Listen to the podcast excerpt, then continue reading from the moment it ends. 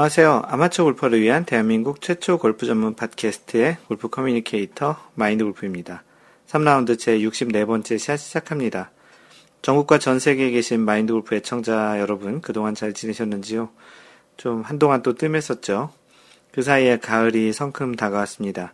지금은 추석 연휴 기간 중이고요. 이번 연휴는 여러분들도 다 알다시피 열흘 아주 긴 연휴입니다. 녹음하고 있는 지금 시점이 10월 5일, 그 연휴의 딱 반 정도가 지났습니다. 연휴 첫 4일간은 아는 분들과 골프를 그 여행, 일종의 여행 같이 강원도에 다녀왔는데요. 무려 5라운드를 했습니다. 4일 동안 5라운드를 했고요.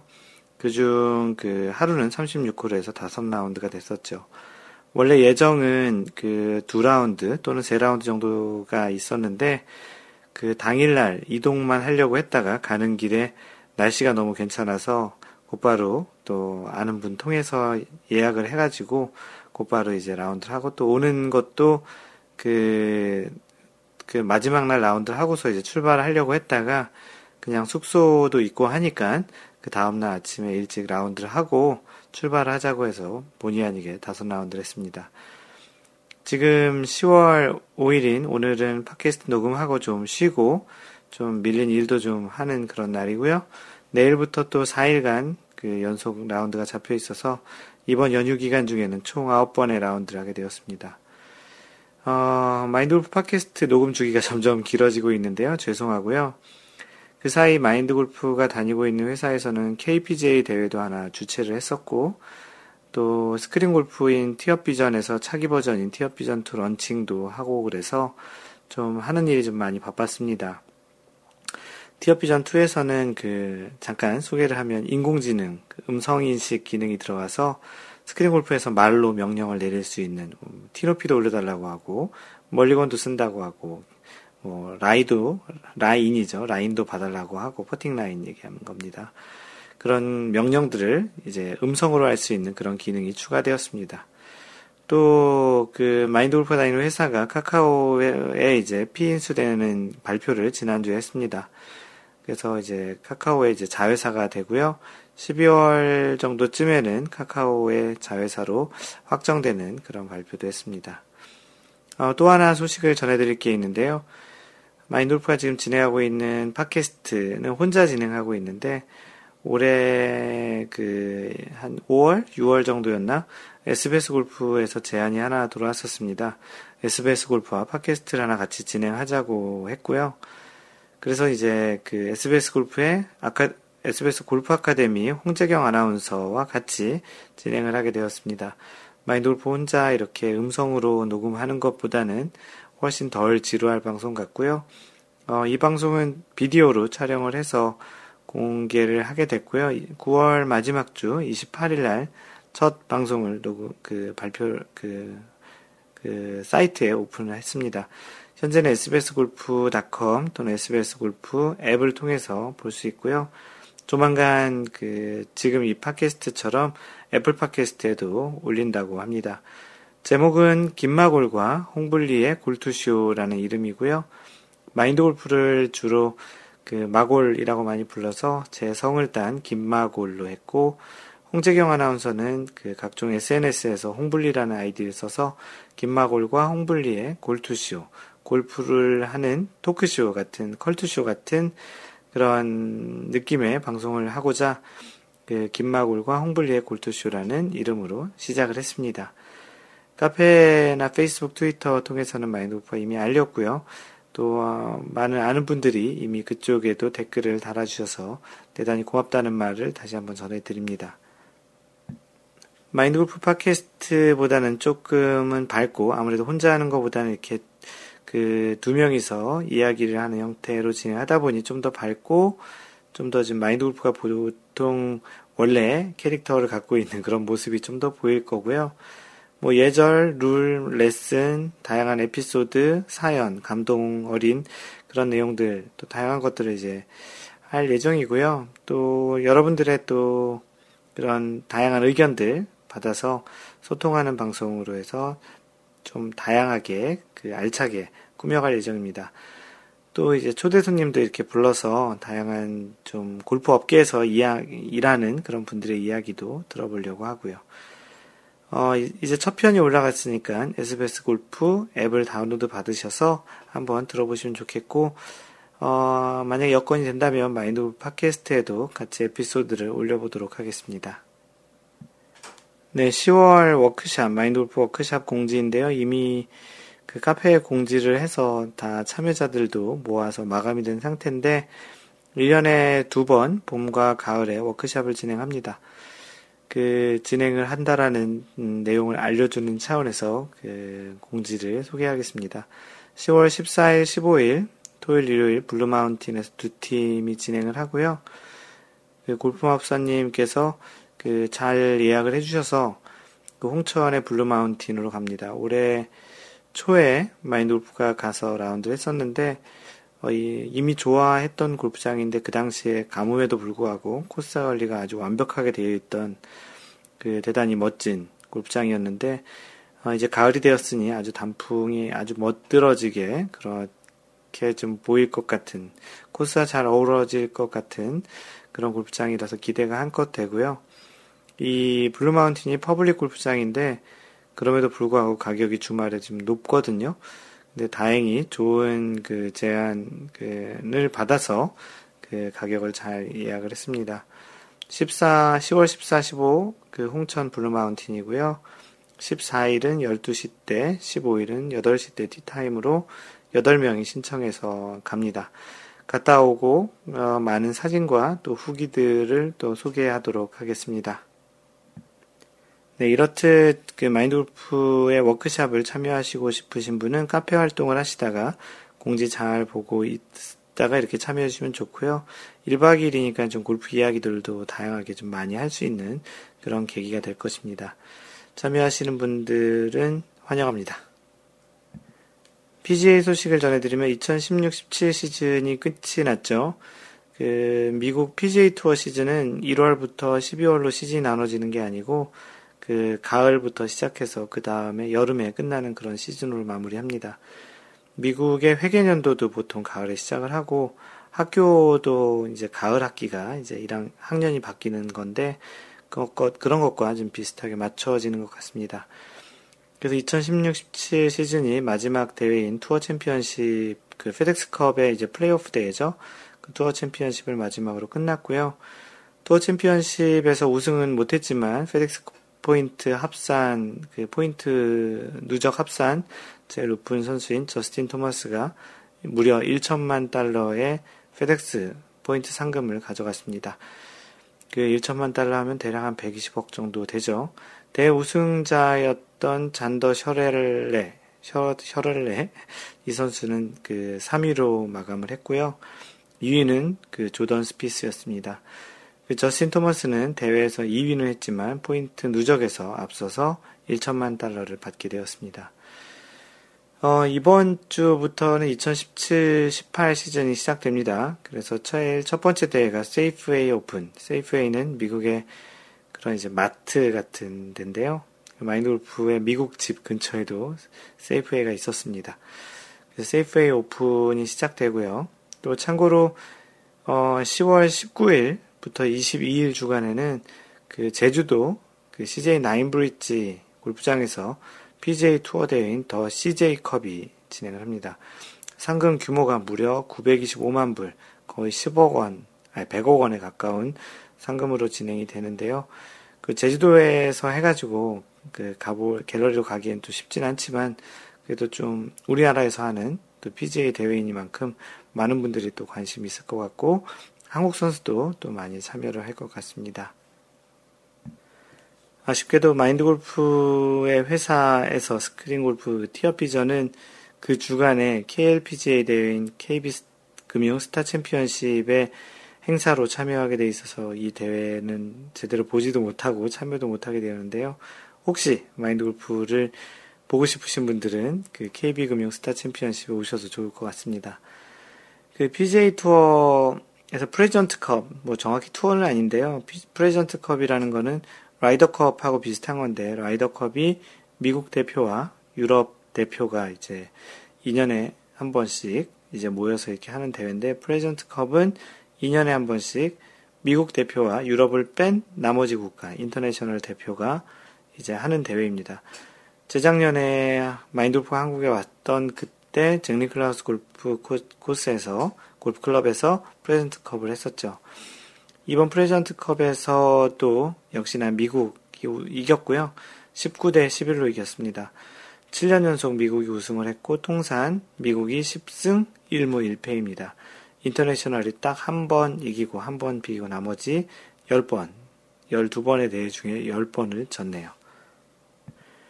미국이 골프의 종주국은 아니지만 현재 PGA 투어도 하고 있고 많은 기량이 좋은 선수들이 있기에 아마도 인터내셔널 그 선수들, 유럽을 뺀 인터내셔널 선수들이 이기기에는 아직 역부족인 것 같습니다.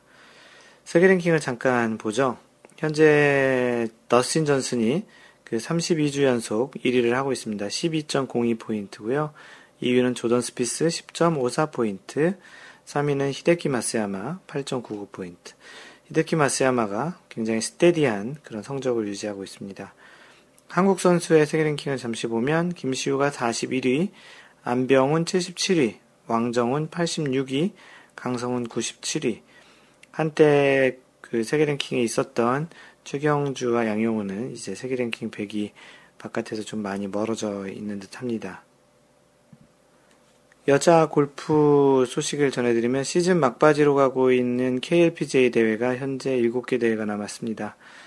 어, 10월 19일부터 22일간 방금 전에 이야기 드린 대로 그 KB 금융 스타 챔피언십 마인드 골프 회사가 갤러리 프라자에 이벤트로 참여하게 돼 있고요. 그곳에서 혹시 오시게 되면 2000 블랙스톤에서 진행을 하는데요. 거기에 오시면 마인드 골프를 한번 보실 수 있을 것입니다. 꼭 아는 체 하시고 지난번 KPGA 대회에서도 여러분이 아는 척 하시고 인사도 하고 같이 사진도 찍었습니다. 올 시즌 KLPGA에서는 이정은 6의 기세가 좀 대단한데요. 벌써 시즌 4승을 했습니다. 지난해 신이었던 것 같은데 올해에는 벌써 4승을 했고요. 어, 지난번 대회인 OK저축은행 박세리 인비테이셔널에서 이제 우승을 했는데 이 대회에서 어, 3라운드로 진행했던 이 대회에서 2라운드에서 무려 12언더파 60타를 치며 최저타 기록을 갱신했습니다. 그날 중계를 좀 봤는데요. 뭐 치는 것마다 뭐 다 들어가는 퍼팅이 웬만한 거리에선 다 들어가는 그 이 정도는 아니지만 그래도 아마추어 골퍼들에게도 가끔 그분이 오신 그런 날이 있잖아요. 그런 날 보통 라벨을 치게 되는데 그런 정도로 이 이정은 6의 그런 그날의 샷은 대단했던 것 같습니다. 이글도 했었고요.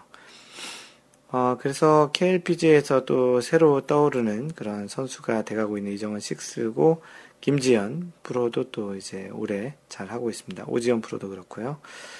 세계 랭킹을 잠시 보면 유소연이 현재 1위입니다. 15주 연속 1위를 하고 있고요. 8.63포인트. 어, 지난번 US 오픈에서 우승한 박성현이 8.01포인트로 바짝 따라붙고 있습니다. 렉시 톰슨이 3위고요. 7.79포인트입니다. 10위권의 한국 선수는 1위 박, 1위 아, 유소연, 2위 박성현, 그리고 5위에 전인지, 8위에 김인경 4명의 선수가 있습니다. 네, 다음은 골프계 기사를 소개 하나 해드리는 시간인데요.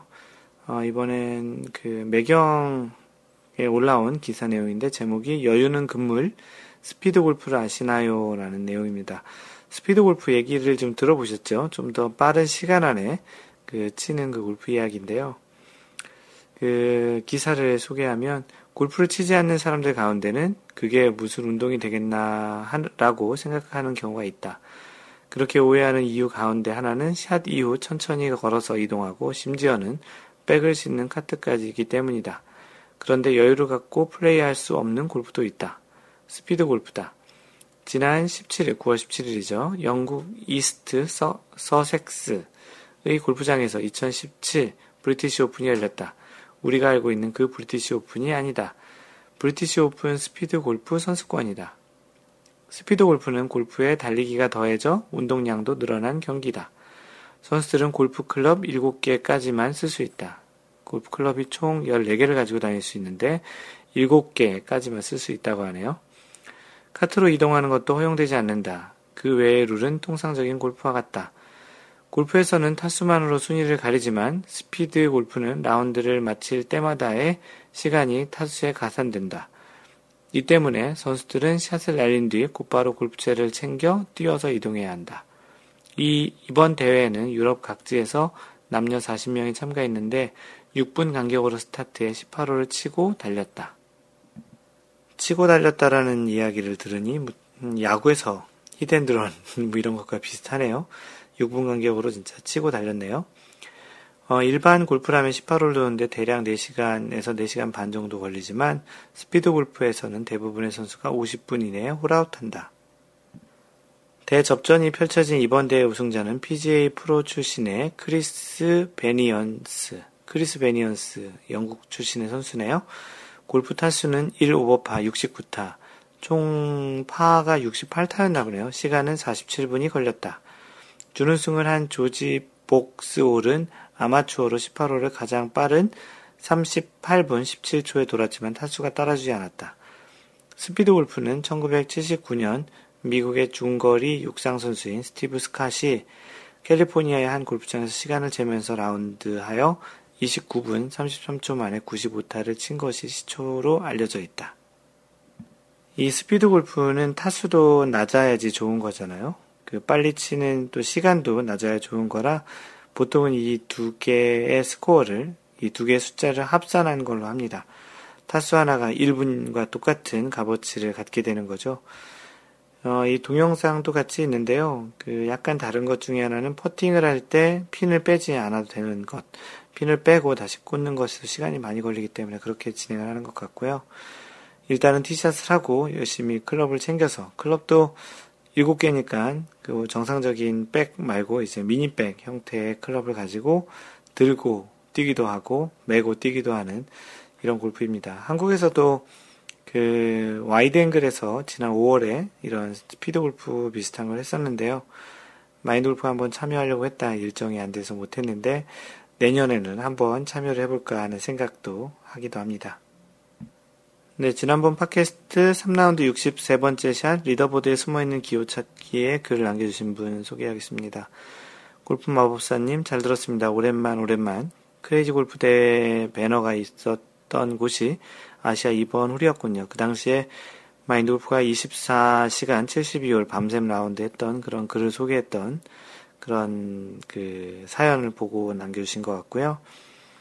그 안 좋은 기억력 표시가 팍팍 나네요라고 해주셨습니다. 나무늘보님 제 후기 두 번 읽으셨다는 예, 그때 팟캐스트에도 이거 늘 읽었던 것 같은데 하고 또 읽었는데요. 아마도 그 사연 같습니다. 매번 느끼는 거지만 글을 서두르지 않고 꼼꼼히 읽으시는 걸 보면 남들에게 뭔가 가르치는 직업이 잘 어울리는 것 같습니다.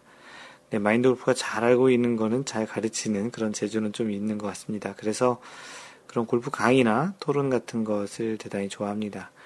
앤드리스님, 출퇴근길이 짧은 관계로 네 번 만에 온그린 했네요.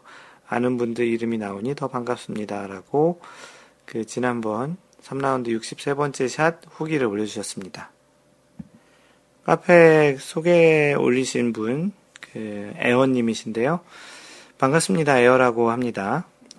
어, 인터넷에서 골프 관련 검색해 보다가 어떻게 해서 이렇게 어떻게 해서 이렇게 가입까지 하게 되었네요. 경기도 의왕시에 거주 중인 40대 중반의 초보 골퍼입니다. 이제 6개월 가량 되었고요. 많은 게 궁금하고 배우고 잘 쳐보고 싶습니다. 고수분들의 많은 가르침 부탁드립니다. 에어님은 이 글 올리신 다음에 원래에도 참석을 하셨고요. 원래에서 또 즐거운 시간 보내셨다고 또 후기도 올려주셨습니다. 에어님 또 자주 뵙겠습니다. 네, 사연 소개하겠습니다. 영사님, 그, 제목이 마골림의 기운을 받아서라는 제목인데요. 언젠가는 나에게도 그날이 오길 학수고대하면서 매 라운드 시 모든 샷에 집중하리라. 그러면 동반자들에겐 3년간 행운이 따르고, 나에게도 물론 행운이 당근. 어, 20cm 정도 아쉬움, 홀인원, 좀더 전기를 봐서 라운드에 임해야 되겠습니다. 라고 해서 거의 홀인원 할 뻔한 진짜 20cm 정도 짧은 그런 사진을 올려주셨습니다. 아직 홀인원을 못 해보셨던 것 같은데요. 조만간 하실 수 있을 것 같은 느낌이 좀 듭니다. 또 홀인원 하셨을 때는 마인드 골프 카페에 또 글을 올려주셔서 또 축하 받으시고요. 아마도 주변에 계시다면 마인드 골프 회원님들도 선물도 같이 이렇게 나눠줄 것 같은데 조만간 영사님의 홀인원을 기대해 봅니다. 네, 마인드골프 팟캐스트를 녹음한 지가 좀 돼서 오늘 사연이 좀 많이 있을 것 같습니다. 과연 몇, 얼마 정도까지 녹음이 될지 모르겠으나 그래도 기존에 해왔던 방식대로 똑같이 모든 사연은 다 소개하고 넘어가려고 하니까 어, 좀 길더라도 다 들으시고요. 따로 끊어서 편집하지는 않겠습니다. 다음은 골프 마법사님 독후감인데요. 이번에 독후감 한 두 개인가 세 개 정도 있는 것 같습니다. 어, 골프 마법사님은 뭐 책을 좋아하시는 것 같은데요. 나는 어떻게 골프를 치는가 타이거 우즈의 책입니다. 음, 읽어보면 올해 들어 골프 때문에 힘들어하는 일이 잦아지고 있습니다. 그만큼 예전보다 골프와 좀 더 가까워졌기 때문이겠지만요. 올해도 벌써 두 번이나 힘든 시기가 찾아와서 마음 달래느라고 제법 고생 중이네요. 마음의 위로와 해답을 찾고자 책 서핑을 하다 발견한 책입니다. 제가 골프를 글로 하는 사람인지라. 어, 제가 골프를 시작한 지는 5년 정도 되어서 이때는 이미 타이거 우즈 전성 시대는 살짝 지난 때인지라 저는 타이거 우즈의 경기를 보면서 받았던 인상만큼 감동들은 거의 없으나 타이거 우즈의 플레이를 본 대부분의 골퍼들은 그의 플레이를 굉장히 높게 평가하더라고요. 마인드 골프님도 그러신 듯 합니다. 여전히 타이거 우즈는 마인드 골프의 우상입니다. 그래서 절판된 도서임에도 불구하고 중고 책으로라도 구해서 보게 되었습니다. 앞의 내용은 퍼트에서부터 드라이버까지 타이거 우즈의 스윙에 대한 그림과 조언들이 나와 있고 후반부에는 주로 게임의 관리, 마인드 컨트롤 등에 관련된 내용으로 구성되어 있습니다. 요즘 전 마인드 컨트롤에 많은 관심이 있어 이 부분을 이 부분이 더 많이 와닿더라고요. 그중 몇 가지 타이거 우즈가 이야기한 팁을 공유하는 마음에 적어봅니다. 라고 글을 쭉 올려주셨습니다. 문제를 해결하는 방법. 골프를 하다 보면 골프가 잘 되지 않고 게임이 영 풀리지 않을 때 그것에, 그것에 어떻게 대처하느냐가 곧 경쟁력이다. 홀마다 달라지고 핸디캡이 높은 골퍼의 경우에는 샷마다 달라지는 골프 스윙은 카멜레온과 같을 수 있다. 그렇기에 우리의 궁극적인 목적은 압박감에도 흔들리지 않고 반복되는 스윙을 찾아내는 것이다. 완벽하네요.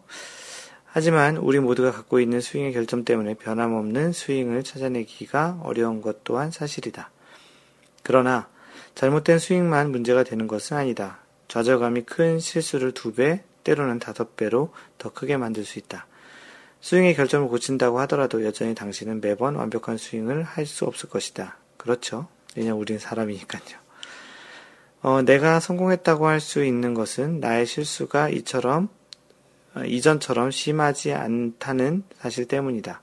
때로는 스윙은 좋지만 불운이 당신을 당황하게 할 수도 있다. 문제를 일으킨 샷에 대처하는 법을 알면 피해를 최소화하는 데 도움이 될 수 있고 안 좋은 상황을 스스로 악화하는 사태를 막을 수 있다. 통제력을 잃지 않는 법에 대해서 다섯 가지로, 어, 두 가지로 표현을 했습니다. 첫 번째, 게임 관리하기. 이것은 그저 게임이라는 사실을 잊지 말고 즐기자. 자신의 게임에만 몰두하자. 상대의 게임은 상대방에게 맡기자.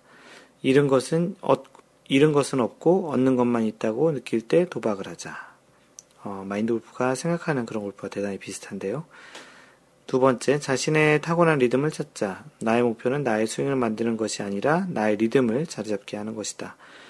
내게 리듬이 없으면 나는 발동을 걸 스위치를 찾을 수 없고 모든 스윙에 문제가 생기게 된다. 그런 날은 내가 끈질기게 버텼는지 아니면 쉽게 포기했는지가 나의 경기 운영을 말해준다. 다행히도 나는 끈질기게 버틸 수 없었던 적이 더 많았다. 당신도 그럴 수 있다. 다음으로 마음을 다스리는 법. 다섯 가지로 이야기했는데요. 첫 번째, 골프의 참된 본질은 기회를 이용하고 실수를 최소화하는 것이다. 이것을 생각할 줄 아는 사람을 위한 게임이다.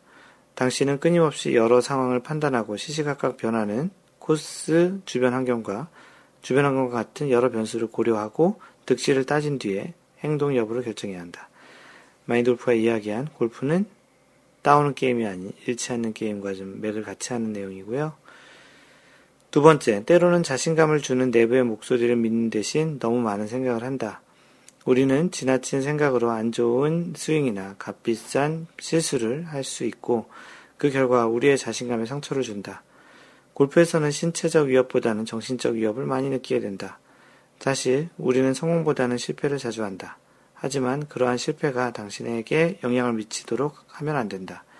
왜냐하면 그것은 당신의 자신감을 잠식하고 당신의 정신을 무너뜨리기 때문이다.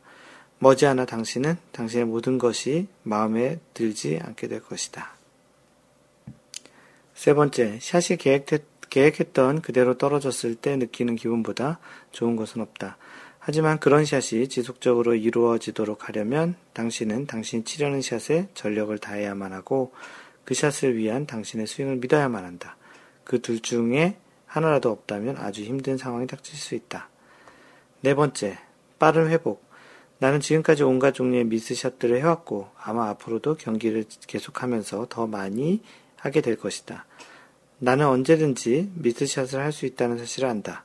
또한 일단 내가 미스샷을 하고 난 뒤라면 내가 의지할 수 있는 수단은 다음 스윙에서 보다 나은 샷을 하는 것뿐이라는 사실도 안다. 다시 말해서 나는 샷을 한 뒤에는 그것에 대해 있는 법을 배운 것이다. 실수에 연연하는 것은 부질없는 것이다. 샷을 다시 하는, 다시 하는 일은 있을 수 없, 없으므로 이미 친 샷은 잊어야만 한다. 이따금씩 터져나오는 감정에 대해서도 마찬가지이다. 그것은 그저 감정의 배출일 뿐이고 일단 그것을 쏟아내면 괜찮아진다.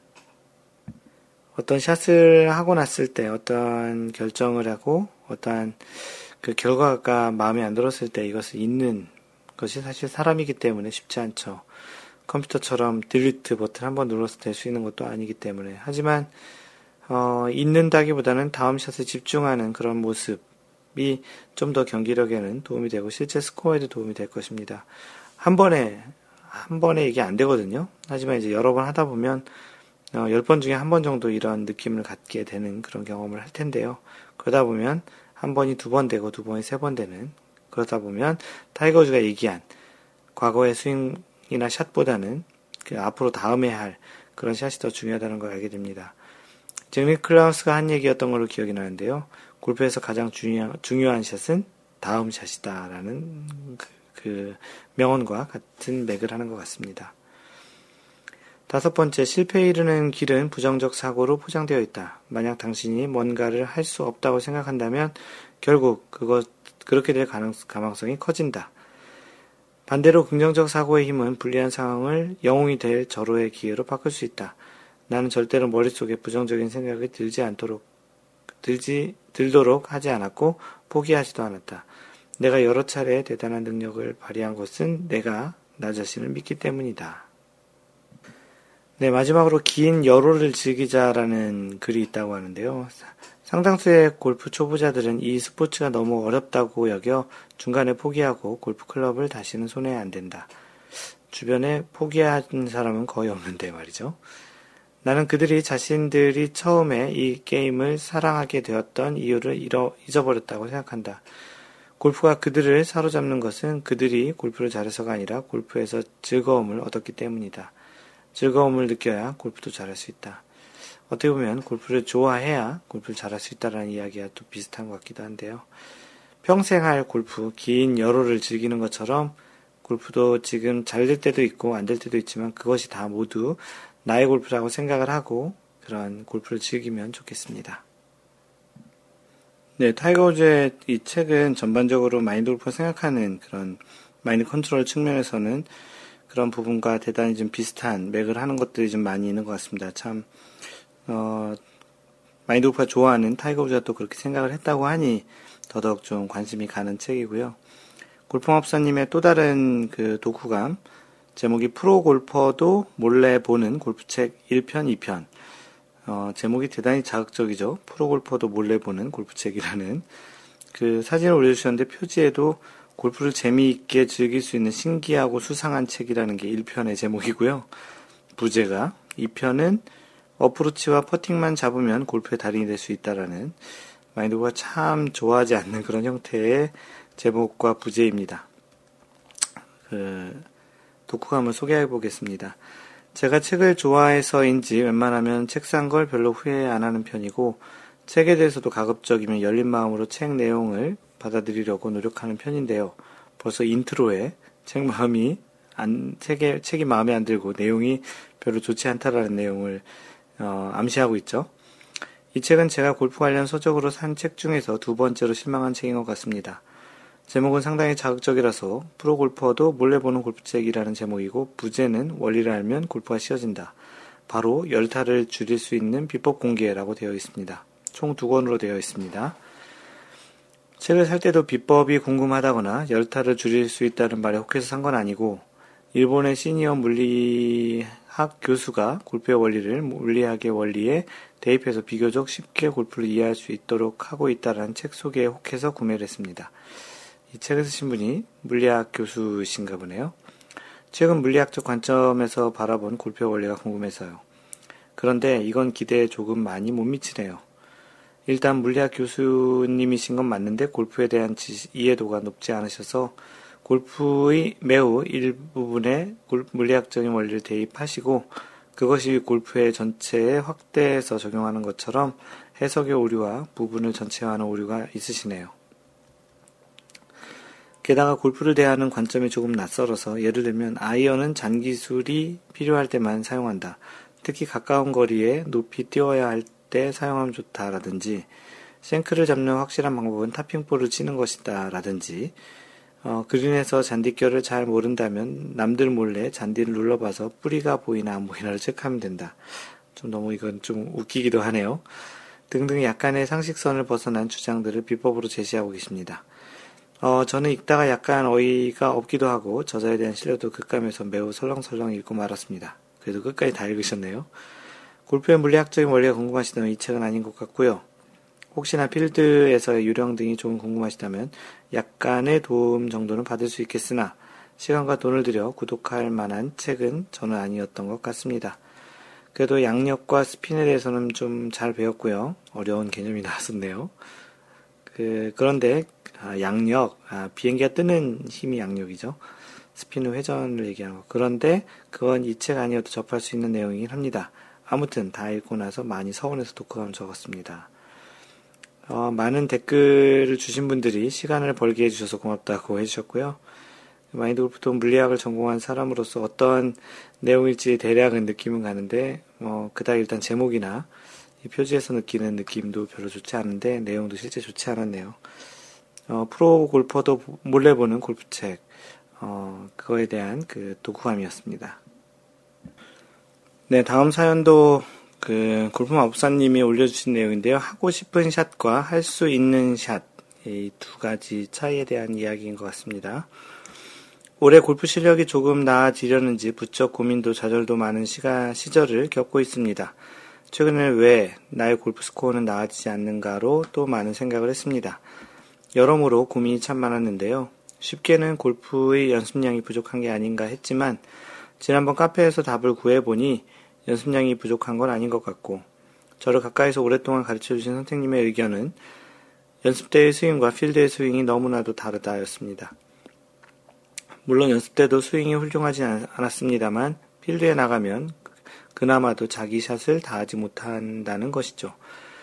어, 그러다 보니 그게 짐이 되어 라운드가 즐겁기보다는 답답하고 아쉽기만 하고 결국엔 라운드에서 자신의 샷에 실망한 나머지 감정 컨트롤까지 잘 할 수 없게 되더라고요. 그러다 선생님이 해주신 샷의 차이에 대한 이야기를 곰곰이 생각해 보니 저는 그동안 라운드 할 때마다 내가 할 수 있는 샷이 아니라 내가 하고 싶은 샷을 머릿속에 그리면서 라운드를 풀어나갔구나 하는 생각이 생각에 이르게 되었습니다. 물론 그 이유는 내가 주인공인 골프를 하지 못했기 때문이었겠죠. 어, 그런 선택을 하니 당연히 샷을 하기 전에 과연 내가 이 샷을 할 수 있을까 또는 반드시 해야 할 텐데 라는 부정적인 생각과 긴장이 생기게 되고 또 당연하게 결과가 좋지 않은 샷을 하게 되고 또 그로 인해 낙심하고 감, 감정적인 상태가 동요되어 즐겁지 못한 골프를 하게 되, 하고 있었던 걸 깨닫게 되었습니다. 스코어 연연해서 내가 하고 싶은 샷이 아니라 나아진 샷, 나아진 스코어를 확인하고 싶은 마음, 욕심인 줄 알면서도 평상시에 그 연습장에서 자주 보던 내가 할 수 있는 샷을 하고 그 결과로 보여진 스코어에 만족하자는 생각을 하게 된 거죠. 그게 마골님이 자주 이야기하시던 주인공이 되는 골프를 할 수 있을 게, 할 수 있는 게 아닌가 싶네요. 아무튼 그렇게 생각을 좀 바꾸고 나니 스코어야 큰 변동이 없어도 마음은 한결 가볍고 라운드도 만족스럽고 즐겁게 변해가고 있습니다. 물론 미스샷도 줄어드니 라운드 내용도 훨씬 좋아진 것 같고요. 이제 조금 성장한 거겠죠? 앞으로도 골프를 하다 보면 우여곡절이 많겠지만 지금처럼 주변에 많은 도움을 받다 보면 그 또한 즐겁게 잘 풀어나갈 수 있을 거라 믿음도 들고요.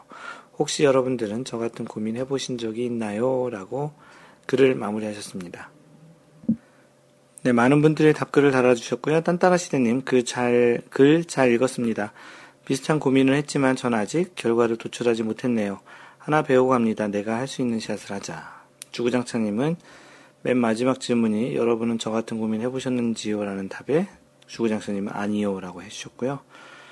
어, 나무늘보님, 눈높이를 낮춰서 현실적인 샷을 하는 것도 필요하지만 저는 내가 하고 싶은 샷을 선택하겠어요. 목표를 높이 그리면 점점 닮아가지 않을까요? 그래서 스코어가 안 줄어들까요? 그렇죠. 어, 줄어들 수도 있고, 안 줄어들 수도 있죠. 근데 현재 나무늘보님은 자신이 하고 싶은 샷을 하고 있고, 스코어가 잘 안 줄어들고 있나 봅니다. 마인드 골프가 얘기한 거는 자신만의 그런 색깔 있는 주인공인 골프 하라고 이야기를 드렸고요. 어, 주신님, 어, 답도 없고 어려운 주제 같네요. 멋진 스윙과 멋진 샷을 위해 골프를 치느냐, 낮은 스코어를 만들기 위해 골프를 치느냐. 아마 골프를 처음 접했을 때는 멋진 스윙과 프로들처럼 날아가는 샷 구질이 곧 골프를 잘 치는 것이라 당연시 생각했을 겁니다.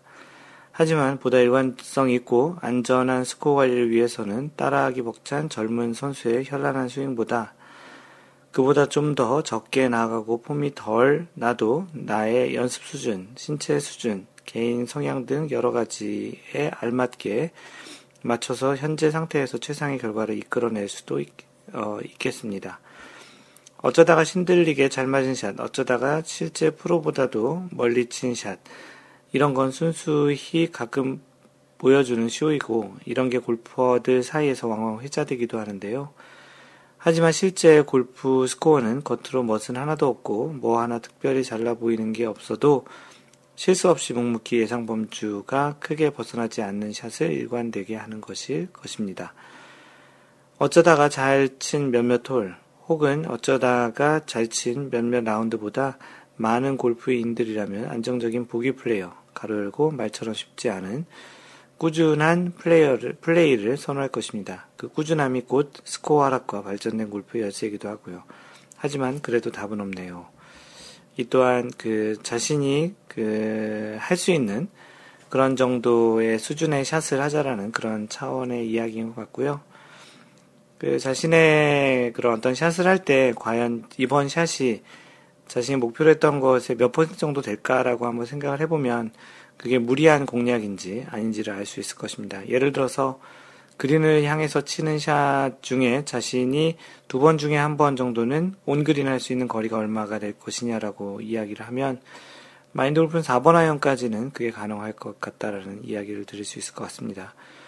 어, 만약에 타수가 높을수록 이 거리가 짧아지고 클럽 선택하는 클럽도 그 번호가 높아질 확률이 높겠죠.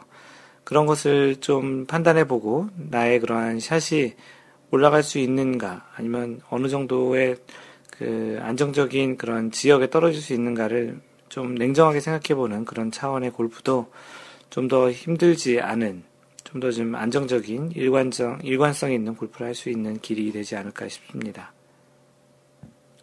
호두 아빠님께서는 저는 아직까지 하고 싶은 샷을 실전에서 연습하는데 중점을 두는 편입니다. 그래서 실수에 대한 관용이 매우 후한 편이죠. 스스로에게 아직 덜 익혀서 그렇다는 격려가 많은 편입니다. 최근에는 그린 주변 30m 이내에서 실수가 잦은 편인데 요즘 중점적으로 연습하는 샷입니다. 제 경우는 이 부분에서 실수하더라도 별로 실망하지 않습니다. 어차피 어렵고 익숙하지 않은 부분이기 때문이지요. 그리고 익숙하지, 익숙하고 잘하는 샷이 잘 될 때는 제 스스로에게 아주 크게 칭찬합니다. 가로 열고 가끔 다른 사람이 알아채기도 하지요. 잘못되었을 경우에는 보통 실수라고 생각하며 넘어갑니다. 그 후로 그냥 잊지요. 이렇게 하니까 별로 스트레스 받지 않고 라운드가 항상 기다려집니다. 저와 같이 해보는 것은 어떠세요? 라고 해주셨고요. 헤라님, 꾸준한 라운드와 꾸준한 골프와 관련한 자기 성찰, 주인공이 되는 골프를 할 수 있는 준비가 되어 있는 골프 마법사님 멋정, 어, 멋정 이렇게 되었고요. 저도 아직까지 하고 싶은 샷을 연습처럼 실전에서도 하고픈데 어렵네요. 많이 노력해야겠죠. 라고 해주셨습니다. 영사님, 항상 멋진 글 쓰시는 마법사님 글을 읽다 보니 만감이 교체하게 됩니다. 젊은 시절 군 생활할 때 조종사 윙을 왼쪽 가슴에 달 때 교관이 하는 말, 조종 기술 좋은 게 잘 타는 게 아니고 오래 살아남는 자가 조종 잘하는 거다. 라는 말을 인생 속에 항상 담고 살아왔습니다. 공군 출신이신가 봐요. 전 골프 라이프 목표가 75세까지 즐기는 게 목표입니다. 가늘고, 길게 주어진 핸디캡 최대한 유지하며 동반자들과 혹은 어, 홀로 필드 라운드를 할 수 있게끔 체력 유지 되게끔 연습 및 근력 운동하며 꾸준히 즐기는 골퍼가 어떠세요? 조심스럽게 이야기해 봅니다. 네, 정답이 없는 내용들이니까 자신의 그런 경험담을 이야기해 주셨고요. 어, 마인드 골프에게 물어본다면 하고 싶은 샷과 할 수 있는 샷은 항상 그렇진 않고 그때그때 공의 위치, 그리고 또 홀의 위치, 또 코스 환경, 그리고 또 바로 전홀, 전전홀, 또 흐름 이런 것들을 보고 그때그때 상황에 따라 약간씩 달리 전략을 하기 때문에 딱 어떤 것이 뭐 주로 한다라고 이야기는 할 수 없습니다. 하지만 마인드 골프는 주로 따오는 게임이 아닌 잃지 않는 게임 위주로 하는 그런 그 골프 철학이 좀 있기도 하고요.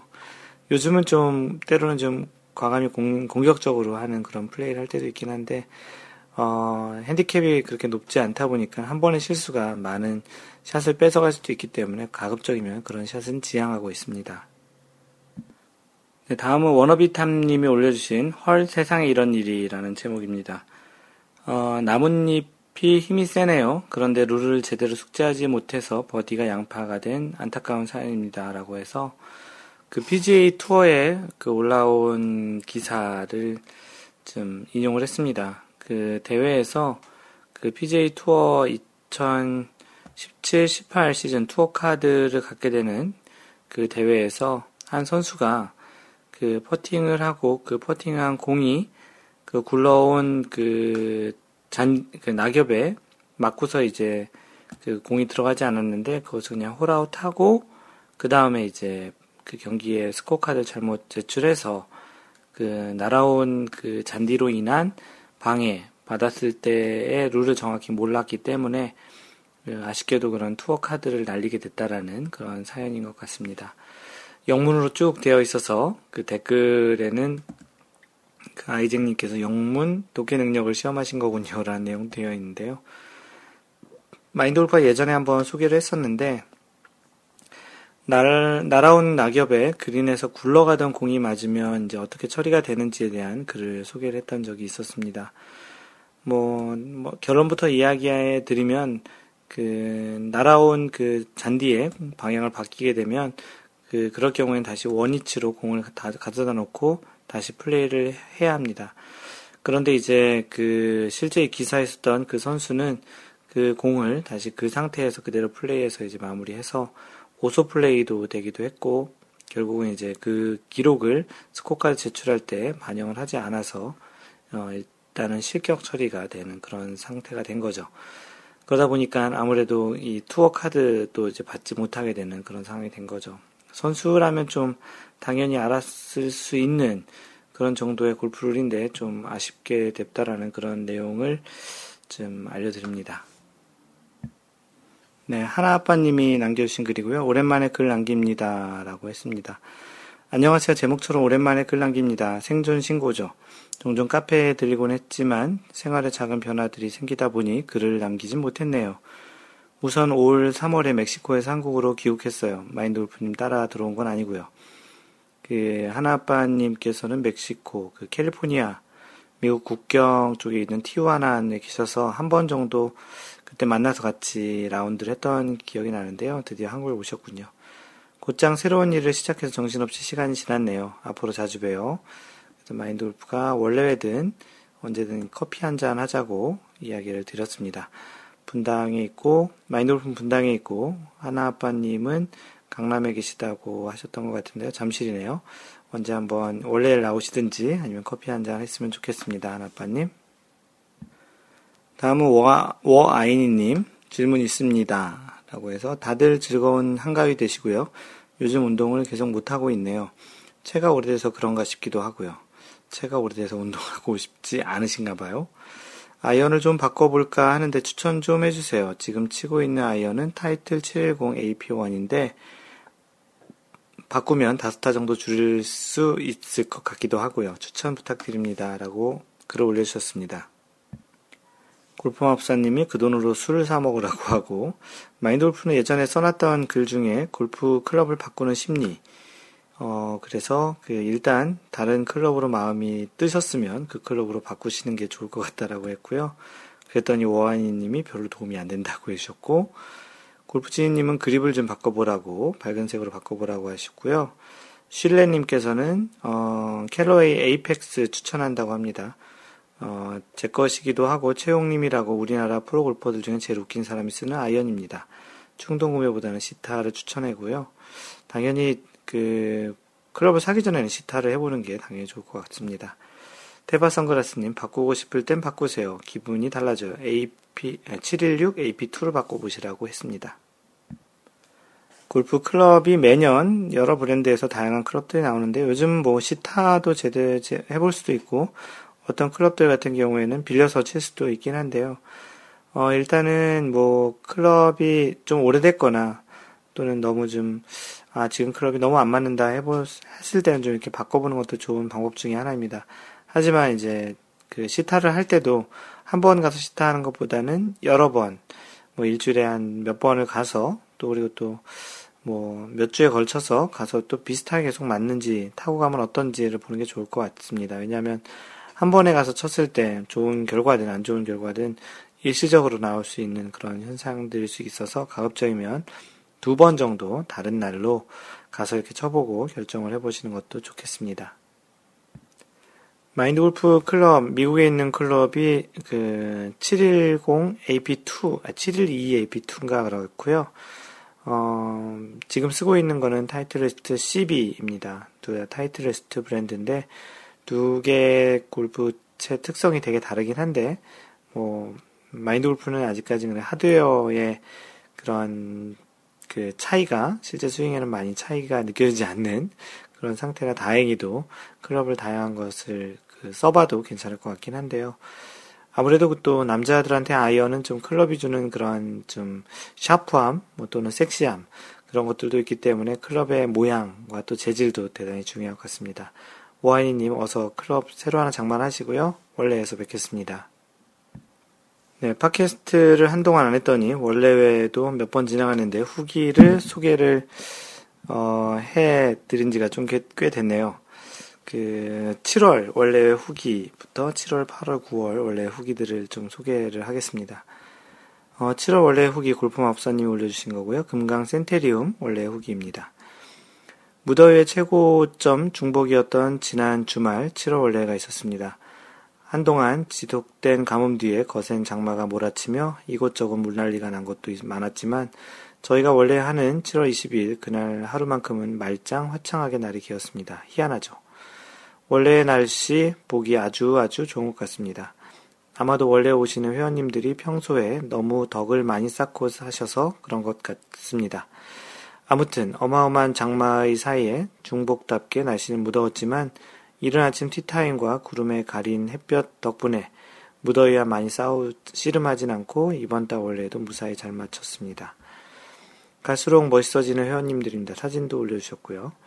어, 이번 원래에는 총 3팀 10분이 참여를 하셨고요. 단체 사진은 안 계시지만 왼손 강타님도 참여하셨습니다.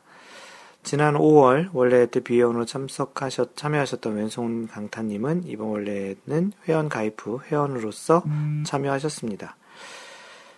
어, 이번 원래 조편성은 최근 생활체육 지도자 2급 골프를 획득하신 호두 아빠님과 내기를 하기로 하신 골프 진희님과 주구장창님이 내기조로 한 조에서 라운드 하셨고 저는 그 골프마법사죠. 그 셰프님과 서연팜님과 함께 2조로 라운드 했습니다.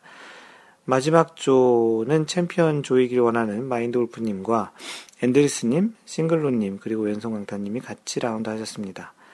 1조인 내기조가 첫 티샷을 할 때 뒤에 두 팀이 우르르 갤러리를 관전했었는데요. 역시 수많은 갤러리 부담을 받아 호두 아빠님과 주부장선님은 해저드로 공을 보내셨습니다. 두 분의 공이 해저드로 사라지자 골프지니님은 아주 편안한 마음으로 드라이버를 번트 쳐서 페어웨이 가운데로 보내고 편안하게 라운드를 시작합니다. 느낌 오시나요? 내기의 결과. 느낌 그대로 골프 지인님이 내기에서 이기셨고 내기에서 딴 돈으로 뒤풀이 때 저희 모두에게 삼겹살을 쏘셨습니다. 지인님 덕분에 배불리 잘 먹었습니다. 저희 조는 앞 내기조 뒤를 따라가며 구찌와 격려, 관람 등을 하면서 즐겁게 라운드를 했고요. 잉글랜드 7번 홀에서 저와 셰프님이 쌍버디를 기록했습니다. 두둥두둥 어, 축하할 만하죠. 뒤이어 같은 홀에서 마골린과 앤드리스님도 쌍버디를 하셨습니다. 2, 2연속 쌍버디 훌륭한 사람들 같아 보여요. 이날 라운드를 결산해보니 총 10명에서 9개의 버디가 했더라고요. 버디가 아주 풍년이었던 것 같습니다. 골프진이 버디 3개 하면서 받은 하트 장식물을 저한테 다 주셨네요. 총 4개의 하트 뿅뿅을 머리에 달게 되었습니다. 아, 버디 4개 해서 받은 거면 더 좋았을 텐데 말입니다. 물론 하나도 매우 감사하죠. 어, 이날 최종 스코어 보드를 보니 어, 월례 최초 100타를 넘는 사람이 없었습니다.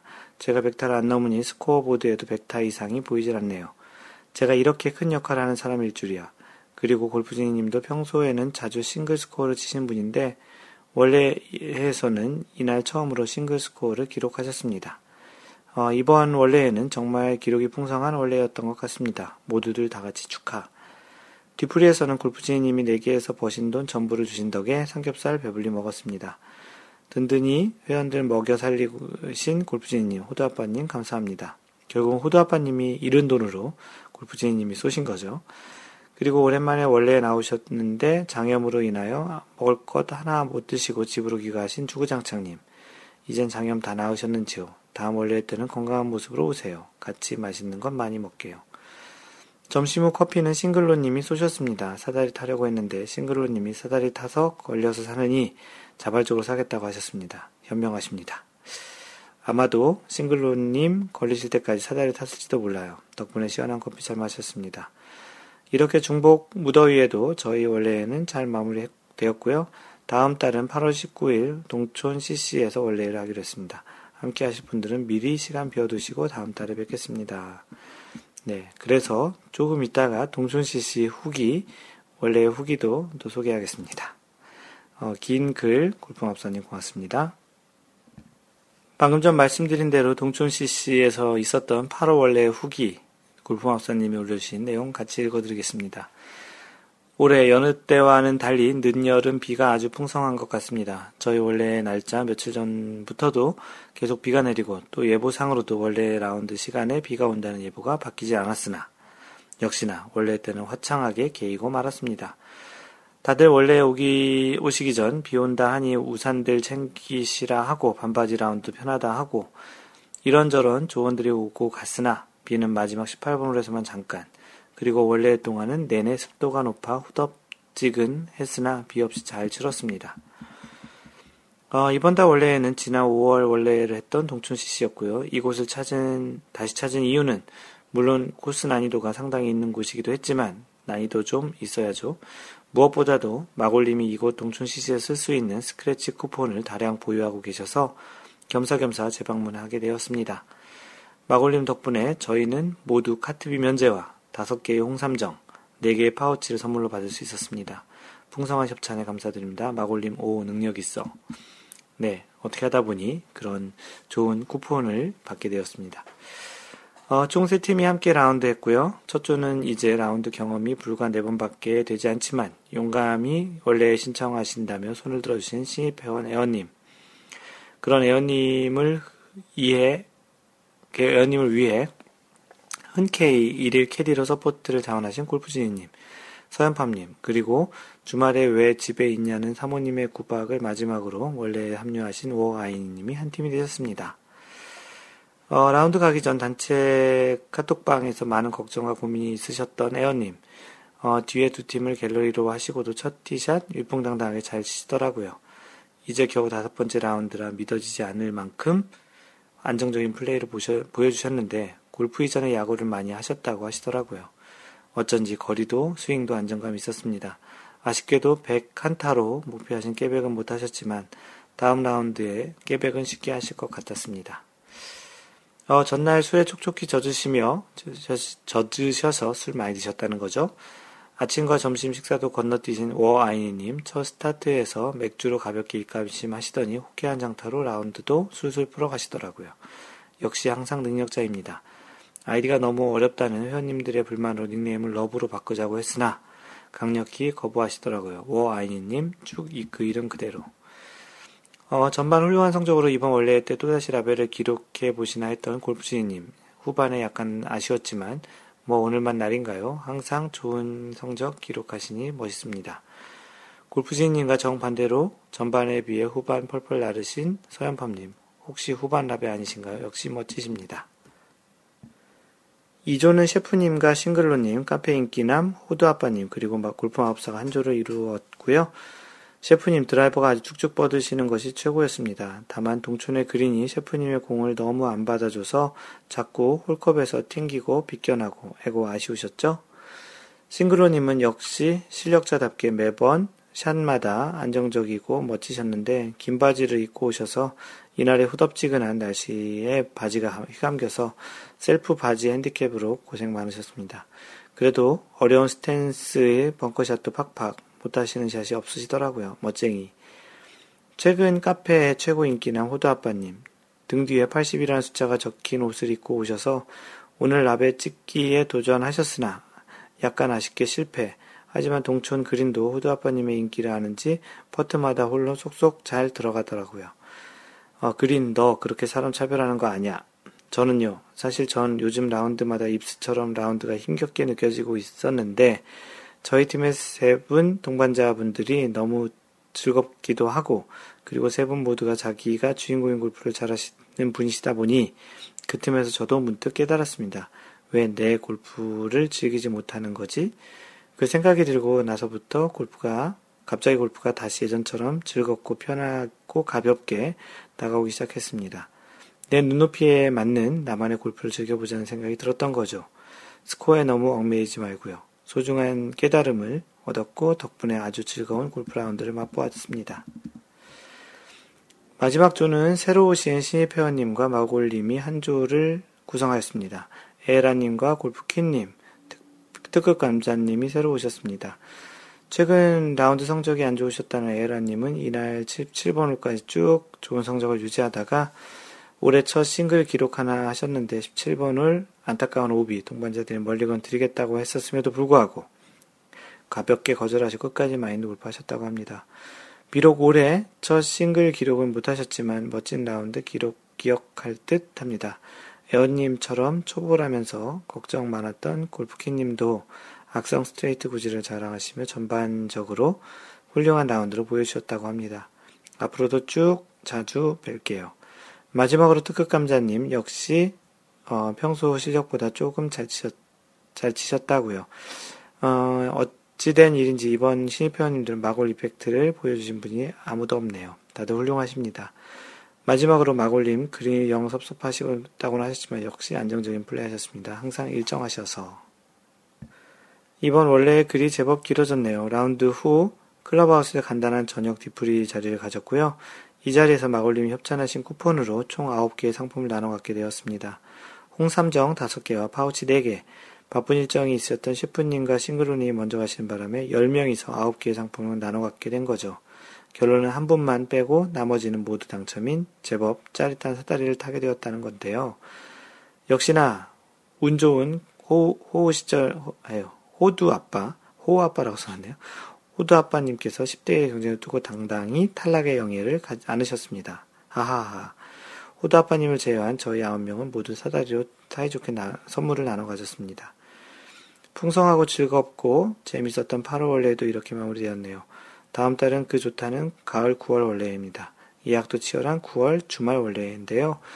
어, 날씨는, 날짜는 9월 16일 토요일 오전 시간대로 잡으려고 하고요.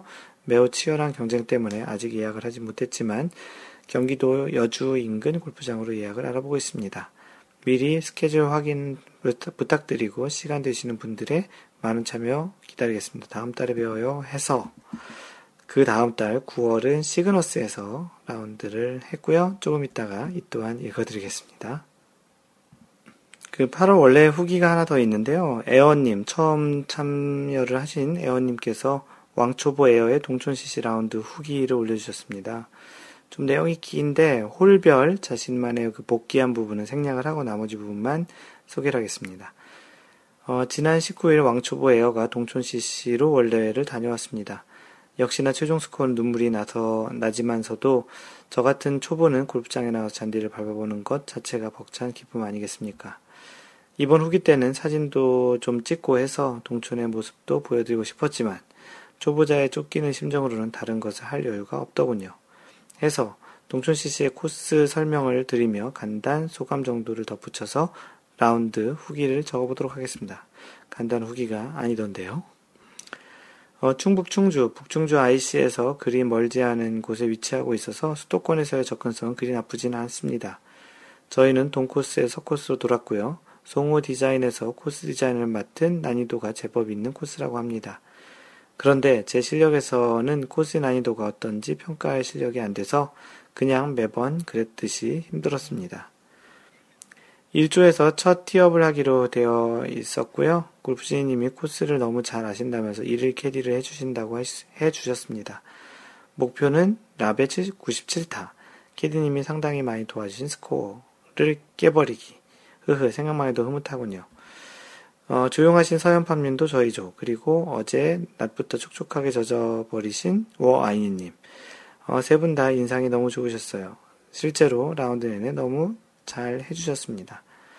동코스로 카트를 타고 진입하면 1번을 티샷 전에 봉을 나눠주어서 스트레칭 체조를 합니다. 봉으로 하는 체조는 처음이어서 재밌기도 했고 매번 스트레칭을 하면 삐져나오는 시임은 어쩔 수가 없었습니다. 전 왜 이리 뻣뻣한지. 네, 그렇게 해서 1번홀부터 매홀 자신만의 복귀를 18개를 다 이렇게 일일이 다 해주셨습니다. 결국 스코어는 전반 51개, 후반 50개로 101개를 기록. 어, 100개 깨기에는 실패했습니다. 동촌CC. 어렵게 느껴졌지만 워낙에 동반자들이 잘 해주셔서 너무나도 즐거운 라운드였습니다. 다음엔 더 잘 쳐볼게요. 라고 마무리 해 주셨는데요. 어, 이제 얼마 안 나온 그런 그 골퍼 치고는 어떻게 18호를 완벽하게 복귀를 하는지 어, 이러한 능력만으로도 조만간 성장을 급격히 할 거라고 생각이 드는데요. 에어님 또 원래에서 뵐게요. 네, 다음 골프마법사님의 나도 프로다. 가로 열고 나도 프로였으면 좋겠다의 대회 참가 후기를 올려주셨습니다. 어, 이때가 KLPGA 이수대회 챔피언십이 있었던 그 주간이었는데요. 어, 지난 주말 이수그룹 KLPGA 챔피언십이 끝난 가평 베네스트에서 세계 최초인지는 모르겠으나 백돌이 초청 골프대회인 나도 프로였으면 좋겠다라는 골프대회가 열린다고 해서 이 봤는데 나는 나도 프로다라고 해놓고 그 조그맣게 밑에 였으면 좋겠다라고 써놨네요. 어 그래서 이제 그 초청하는 분들이 뭐 백돌이 초청 골프대회라고 제목이 되어 있습니다. 그 대단히 재밌는데 골프 그 대회를 했던 KPGA 대회를 했던 코스에서 똑같이 그 코스 상태에서 쳐보게 하는 그런 좀 독특한 대회인데요. 계속 읽어드리면 이렇습니다. 막 대회가 끝난 가평 베네스트에서 라운드 해보는 것도 정말 좋은 경험이 될 수 있겠다 싶어서 게다가 저는 확실한 백돌이이므로 초청 자격이 충분하다 생각되어 카페원 중 심플하게님과 함께 참가 신청을 하게 되었습니다. 마침 심플하게님도 가평 베네스트 한번 라운드 하고 싶다고 흔쾌히, 해주, 흔쾌히 함께 해주셨습니다. 티오프 시간이 어, 1시 38분이라 12시 반쯤 클럽하우스에서 만나 여유있게 점심을 같이 하고 스타트 장소로 갔습니다.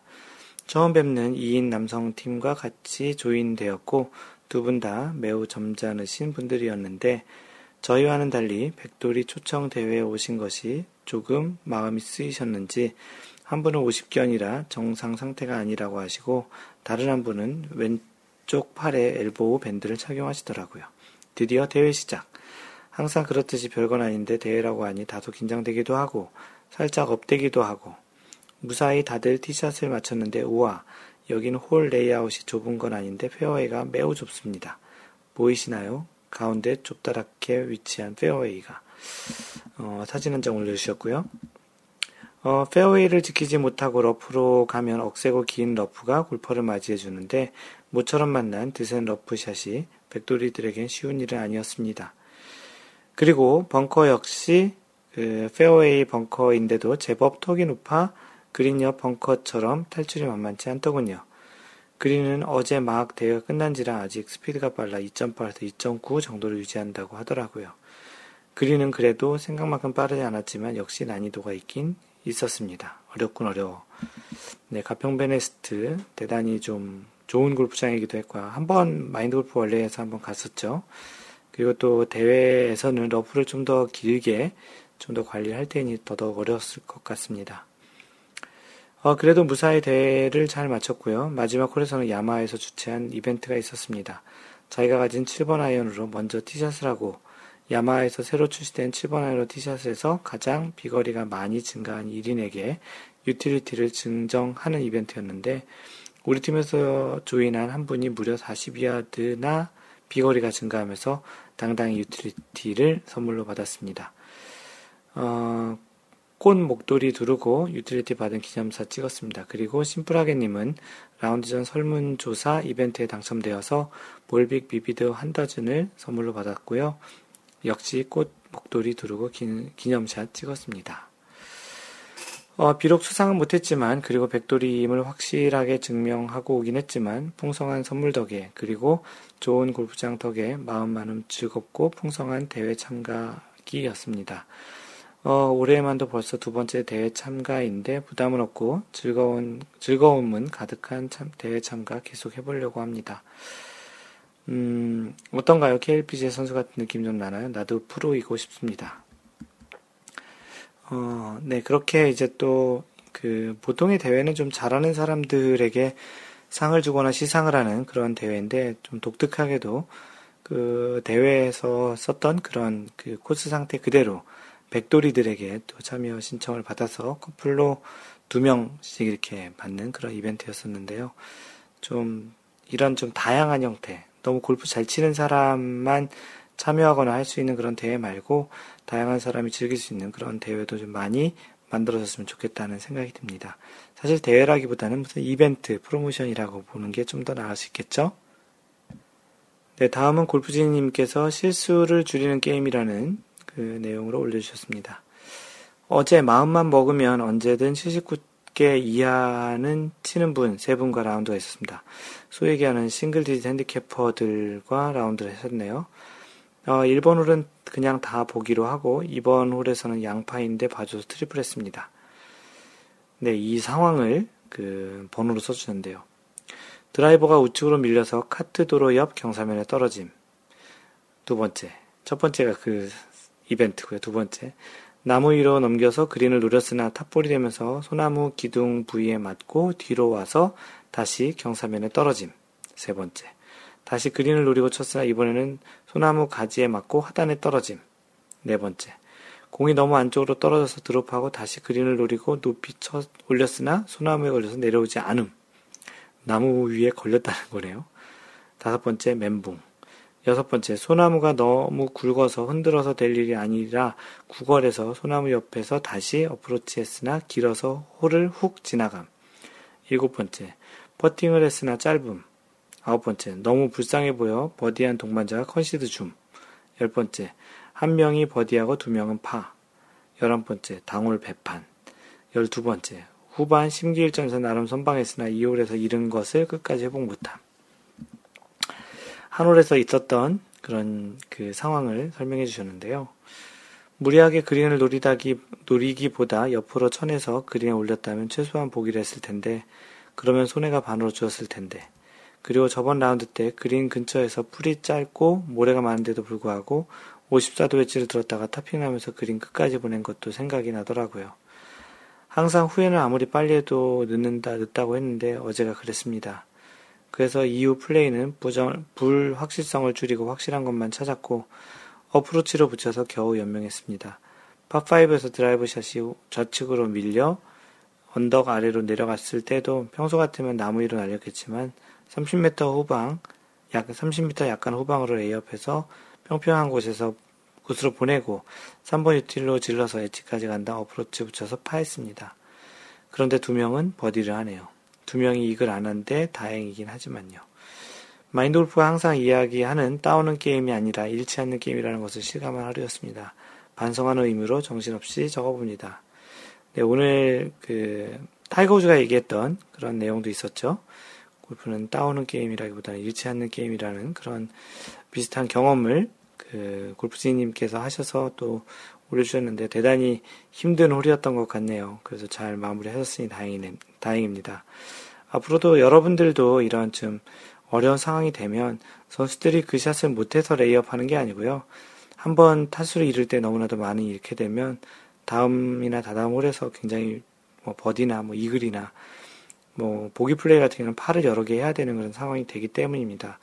잃는 건 대단히 쉽지만 그 한타 얻어오는 건 대단히 어렵기 때문에 그런 측면에서 소개를 드렸습니다. 네, 다음은 슐레님께서 남겨주신 9월 원래회 시그너스 CC의 원래입니다. 이 슐레님께서는 9월에 처음으로 이제 원래 참여를 하셨던 분이시고요. 어, 적적으로 원래도 참여도 하셨고 이렇게 글도 남겨주시고 조만간 다른 분들하고 또 번개도 가신다고 합니다. 그런 슐레님의 그 원래 후기를 소개하겠습니다. 안녕하세요. 신입 회원 슐레입니다. 토요일은 다들 잘 들어가셨는지요? 저는 일이 있어서 식사 후에 회원님들과 즐거운 수다를 뒤로 하고 조금 일찍 나왔는데요. 첫 원래라 긴장했었는지 운전 중에 졸리더라고요. 어, 중간에 휴게소에서 쉬다 보니 그냥 푹 쉬고 늦게 출발할 걸 하고 후회, 조금 후회가 됐습니다. 골프는 라운드도 라운드지만 라운드 후 수다가 또 묘미인데 말이죠. 네, 맞습니다. 대단히 많은 또 수다를 떨다 왔고요. 어제 원래를 복귀해 보니 가입 2주 만에 갑자기 카페에서도 친해지기도 전에 참가하게 된 원래라 조금 긴장 반 설렘 반으로 출발했습니다.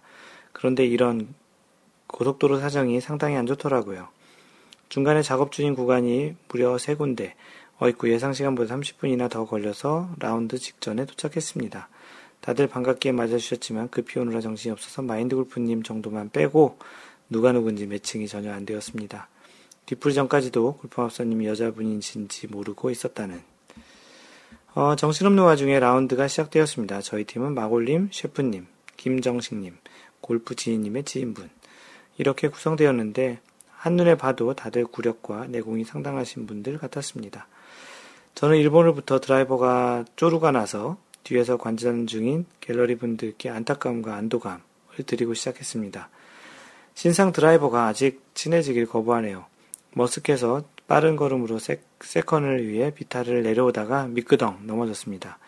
우리 팀 말고 아무도 못 보셨죠? 마골님이 아니 1번 홀부터 몸개, 몸개그를 이라고 주옥 같은 멘트를 주셔서 창피함을 덜긴 했는데 여기서부터 꼬이기 시작했는지 third도 topping, 어프로치에서 철푸럭, 퍼팅도 왔다리 갔다리 양파로 시작했습니다. 정신없이 전반이 진행되고 있는데, 있었는데 인상적인 것은 마골님은 점잖게 생기신 외모와 달리 언어 유희를 매우 즐기시고 또 계속 걷는 미국식 라운드를 하시면서도 호흡과 스윙이 흔들림 없는 체력과 내공의 소유자였고 셰프님은 날씬한 몸매에도 단단한 스윙을 하시고 또 역시 미국식 라운드를 하실 수 있는 체력을 갖추셨더라고요. 무엇보다 즐기는 골프를 하시는 것을 느낄 수 있어서 좋았습니다. 김정식님은 한 거리 하시는 파워풀한 스윙의 소유자이시고 중간중간 감도 따주시고 도라지, 호두 얘기 등 구수한 얘기를 많이 해주셨습니다.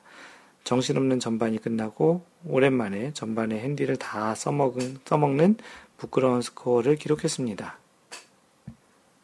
후반은 길이는 짧지만 좁거나 휘어진 홀들이 많아서 전략적인 접근이 필요해 보였는데 마골님은 역시나 안정적인 플레이로 쭉 나가시더라군요. 시더군요. 셰프님은 스윙은 여전히 견고하셨지만 undulation이 심한 코스를 마골님과 같이 계속 걸으시는 게 조금은 힘들어 하시는 것 같았습니다. 정식님은 구수한 사투리로 유쾌한 라운드를 이어가셨고요. 후반에는 마골님의 언어 유희를 흡수하셔서 마골님께 칭찬도 들어가면서 라운드를 이어가셨다는. 저도 드라이버가 조금 안정되고 마골님의 언어 유희에 적응되었는지 원하는 플레이가 몇 개 나왔습니다. 파도 하고 보기로 막는 홀들이 많아져서. 후반은 처음 접하는 코스치고는 만족스러운 플레이를 했다고 자평합니다. 악성 슬라이스와 topping, duffing이 나오지 않은 것은 다음 라운드를 기대하고 기대하게 하고 어, 새로운 드라이버에 대한 적응 적응한 것도 수확이라면 수확입니다. 어, 느새 이렇게 라운드가 마무리되고 다시 생각해보니 마골님이 새로운 회원님의 어색함을 줄여주고자 언어 유희로 계속 재미있는 라운드를 주도해 주셨던 것 같습니다. 감사합니다. 그 와중에 스코어는 2분을 치시다니 놀라울 따름이고 부럽습니다.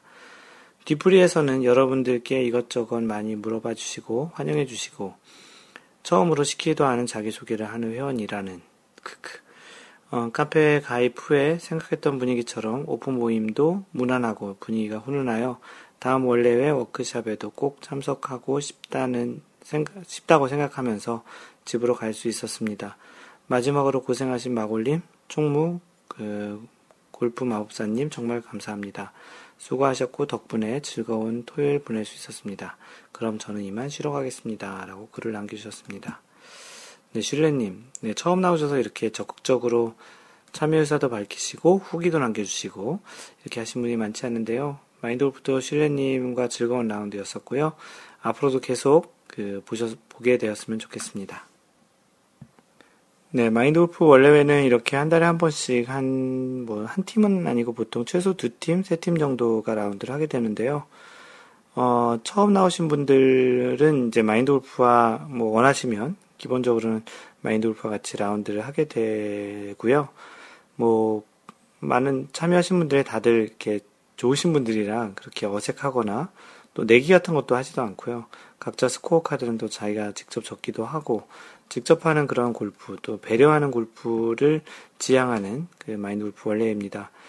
어, 나오시고 싶으신데 좀 망설이는 분들은 뭐 과감히 나오셔도 되고요. 슐레님이 써주신 라운드 후기에서도 그런 느낌이 충분히 전달되었을 것 같은데요. 걱정하지 마시고 나오셔도 좋고요. 타수와 상관없이 그렇게 같이 즐길 수 있는 그런 원래니까 부담 없이 나오시면 좋겠습니다. 어, 원래 후기 마지막인데요. 골프마법사님, 시그너스 CC 원래 후기입니다. 어, 느새 무더운 여름이 가고 라운드 하기 딱 좋은 9월이 되었네요. 무더위가 한풀 꺾이고 신선한 바람이 분다는 것은 이제 곧 겨울이 온다는 이야기므로 약간 아쉽기도 합니다. 네, 마인드골프도 좀 이런 겨울이 좀 아쉽긴 합니다. 이번 9월 월례회는 시그너스 CC에 서 있었습니다. 총 27홀이고 모 기업이 섬유회사이다 보니 코스 이름도 섬유 이름을 가져와서 실크 라미 코튼이라고 지었더군요. 아, 이 부분은 마인드골프 몰랐네요. 저희는 라미 코튼 코스로 라운드 했는데 쉬운 듯 쉽지 않은 뭐랄까 좀 호락호락하지 않은 느낌이었는데 다른 분들은 어떠셨나 모르겠습니다. 특히 레드티가 매우 화이트티 친화적이어서 사이좋게 있는 경우도 많아서 저는 특히 더 그렇게 느꼈을지도 모르겠네요. 새벽 5시 반에 여주 아이 씨 앞 설렁탕집에서 만나 가볍게 아침 식사를 하고 시간에 늦으신 분들은 기다리지 않고 바로 출발, 늦으면 기다릴 줄 모르는 칼 같은 회원님들이십니다. 7시 티오프였지만 6시 10분쯤에 대부분 클럽하우스에 도착하셔서 여유있게 라운드 준비를 할 수 있었습니다. 연습 그린에서 서로 인사를 나누고 가볍게 몸도 풀고 기념 촬영도 하고요. 어, 세 팀이 모두 함께 티, 티박스로 이동해 이번 원래 역시 갤러리와 함께 시작했습니다. 보모도 당당한 첫 조와 그 뒤에 쟁쟁한 갤러리들입니다.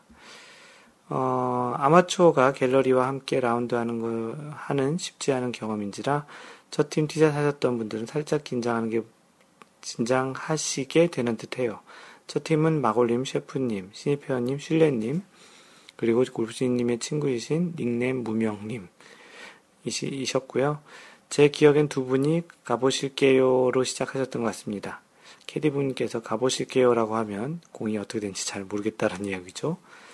어, 자세한 후기는 실내님의 9월 원래 후기를 보신 생생하게 느끼실 수 있을 듯 합니다. 방금 전에 읽어드렸죠? 아무튼 마골님의 입담으로 즐거운 라운드 하신 것 같습니다.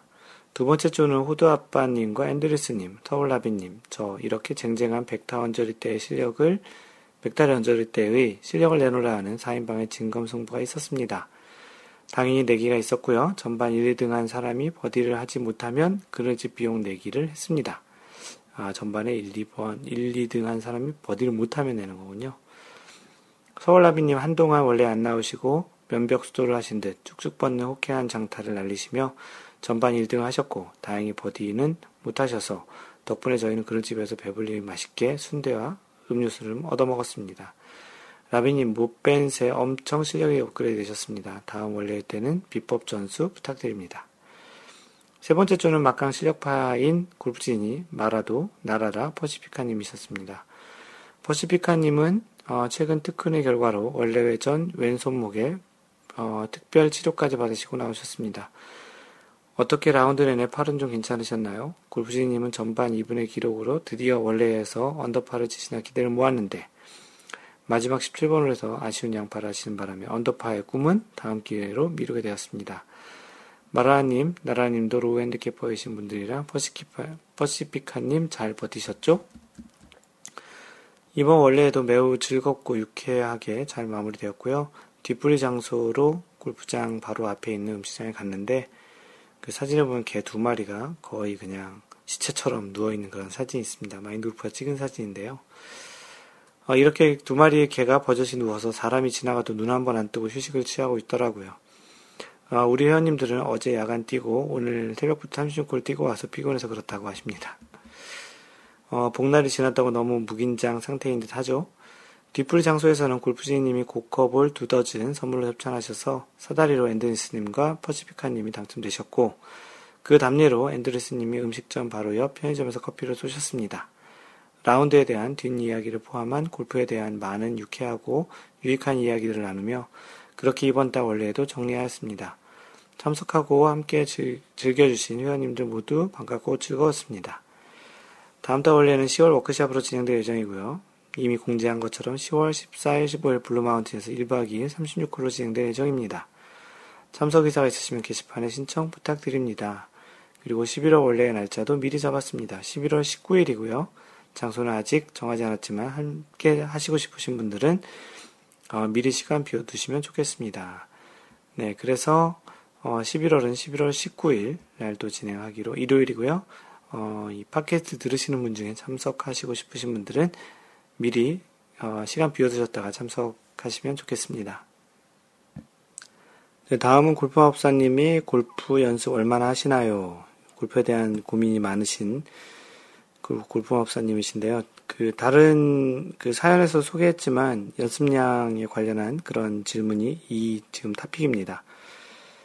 어, 안녕하세요. 요즘 스코어가 지지부진해서 마음이 많이 우울한 마법사입니다.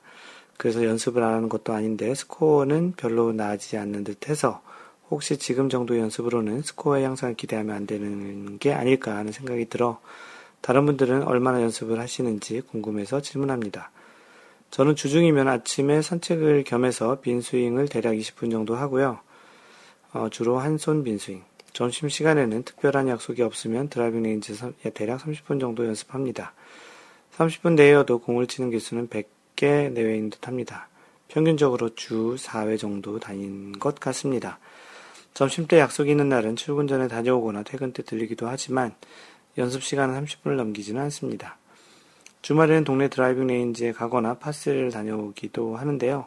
주로 1회, 주로 1회 정도, 많으면 2회 정도 다녀오고, 주중에도 저녁에 시간이 여유 있는 날은 마찬가지로 driving range에 갑니다. 주 1회에서 2회. 이때는 대략 1시간에서 1시간 반 정도 연습하고 중간에 별로 놀지는 않습니다. 어, 라운드는 월 평균 5회에서 6회 정도 되는 것 같습니다. 이 정도면 연습량이 부족한가요? 참고로 저는 구력은 만 5년이고 스코어는 100타 내외입니다. 어, 그리고 스코어는 대략 2년째 제자리에 있는 듯 하지만 스윙은 전에 비해 많이 좋아진 것 같습니다. 어, 여러분은 어, 얼마나 연습하시나요? 라고 했고요. 어, 대체적으로 다른, 다양한 얘기들이 좀 많은데요. 그 대체적으로는 이제 운동량은 뭐 적지 않다, 많다라는 이야기들이 많이 있습니다. 뭐, 영사님도 그랬고, 골프치님도 그렇고, 딴따라시드님도 그렇고, 어, 연습량이 뭐 적지 않은 것 같다라는 이야기들이 많고요. 어, 골프 마법사님은 그 답글 중에 보면, 어, 연습량이나 그런 것, 어떤 골프 스윙이나 그런 것보다는 자신이 그 실제 골프장에 가서 하는 그런 어떠한 요소에서 좀 뭔가 좀 실수를 하고 문제들을 일으킨다라는 그런 측면의 느낌을 좀 받으셨던 것 같고요. 어, 기술적인 부분에 있는 게 아니고 좀 더 이제 좀 다른 멘탈적인 부분에 그런 문제가 있는 것 같은데 아마도 골프합사님의 어떤 성향과도 좀 관련이 있는 것 같습니다. 최근에 올라온 그런 글들을 많이 보면 조금은 좀 너무 분석적이고 너무 좀 어떠한 지금 이렇게 자, 어떻게 보면 이성적인 그런 측면에서의 그런 자꾸 판단을 하시는 것 같긴 한데요. 골프라는 게 꼭 그렇게 딱딱 떨어지는 그런 운동이 아니기 때문에 다른 부분에 그러한 요소도 있을 거라 생각이 듭니다. 어, 언제 또 이런 마인드 골프 오픈 클래스 또는 워크샵 같은 데에서 이러한 주제로 이야기해 보는 것도 좋을 것 같습니다. 네, 다음은 슐레님, 아니, 에어님이시네요. 슐레님이. 에어님이 올리신 그 골프 이거 정말 궁금하다 내용입니다. 웨지 선택 정말 어렵네요. 라고 질문 올려주셨고요. 안녕하세요. 신입 회원 에어입니다. 에어는 골프 입문한 지는 개월 수로 8개월. 중간에 몸이 아파서 두 달 쉰 거 감안하면 연습한 지 6개월 정도 되는 몸은 저주받은 몸땅, 몸뚱아리지만 마음만은 싱글인 왕초보입니다. 얼마 전 물려받은 클럽들이 저랑 안 맞아서 아는 분과 의논한 후에 아이언을 5번부터 피칭까지 마련했고요. 그러다 보니 웨지가 없어서 구매를 하려고 합니다. 어, 중고로 골마켓이던가 골프존이던가 하는 샵에서 중고 웨지를 두 자루 권해줘서 50도랑 58도로 구매했는데요. 스윙을 하다 보니 좀 버겁다는 느낌이 드네요. 샤프트가 S200인데 제가 아이언을 NS 프로 850R을 쓰고 있거든요. 짧은 웨지 어프로치는 괜찮은데 피칭 95m 정도와 80m 사이의 갭을 메꿀 만한 것이 없네요. 해서 현재 웨지를 바꿔보려고 하는데요. 웨지를 아직 세 자루 정도로 구성해서 갖고 다니자니 아직 그 정도의 컨트롤 레벨은 안 되는 것 같고요. 피칭이 43도로 많이 세워져 있어서 48도와 56도 사이 56도 정도로 구성하려고 해보는데 좋을련지 그리고 브랜드는 어떤 게 좋을련지 고수님들의 조언을 잘 부탁드립니다. 주말 마무리 잘 하시고요 라고 해주셨고요.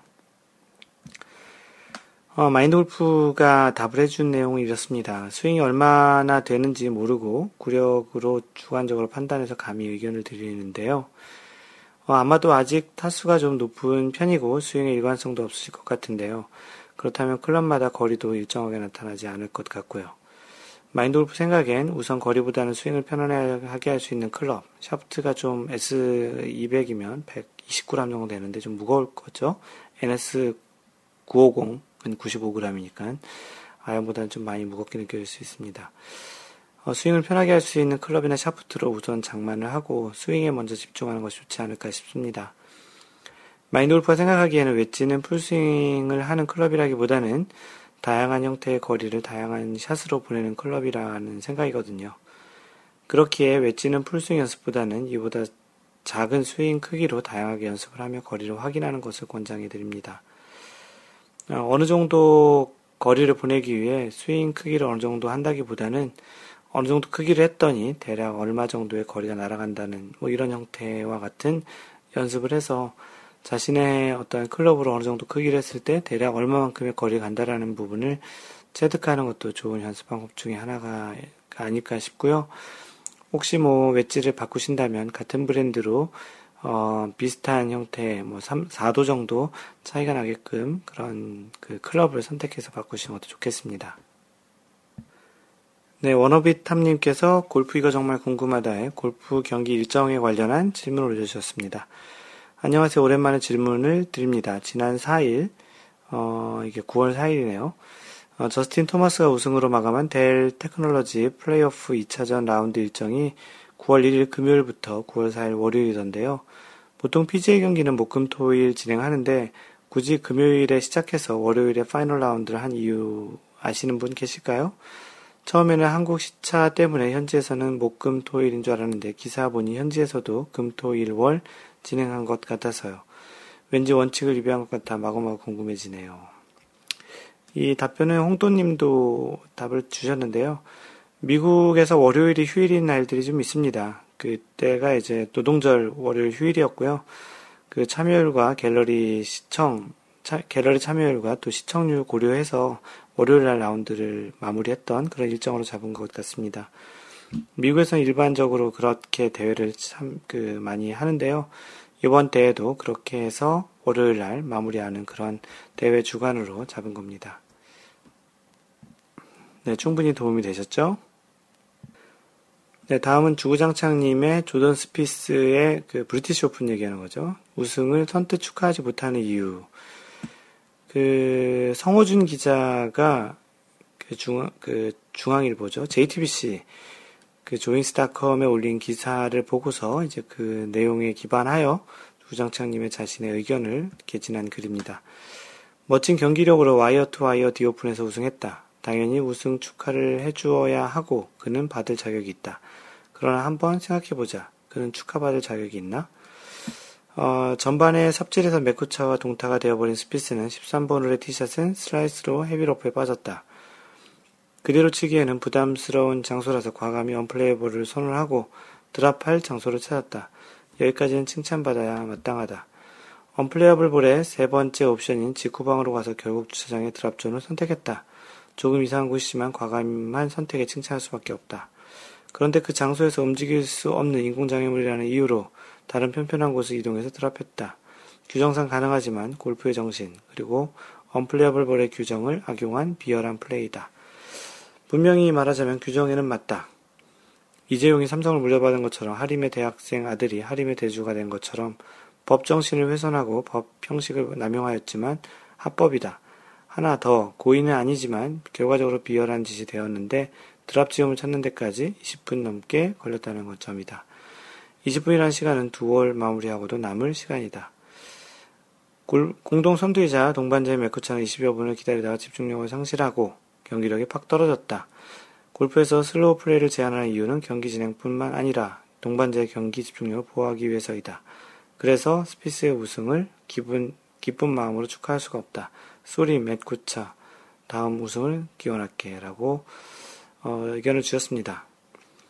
그 성호준 기자가 썼던 그 기사는 조던 스피스의 그러한 선택은 신의 한 수였다라는 그런 내용의 약간은 좀 다른 측면에서의 이야기를 올려주신 겁니다. 어, 다양한 의견이 있는데요. 골프맙사님은 최선을 다해 자신의 플레이를 했다고 잘 그 써주셨고요. 호두아빠님도 어, 조던 스피스의 대단한 선택에 멋지다는 공감이 되지 않는다고 해주셨고 어, 너무 자신에게 유리한 요소만 찾아서 상대방과는 공정한지 플레이하지 않았다라는 측면의 이야기를 주셨습니다.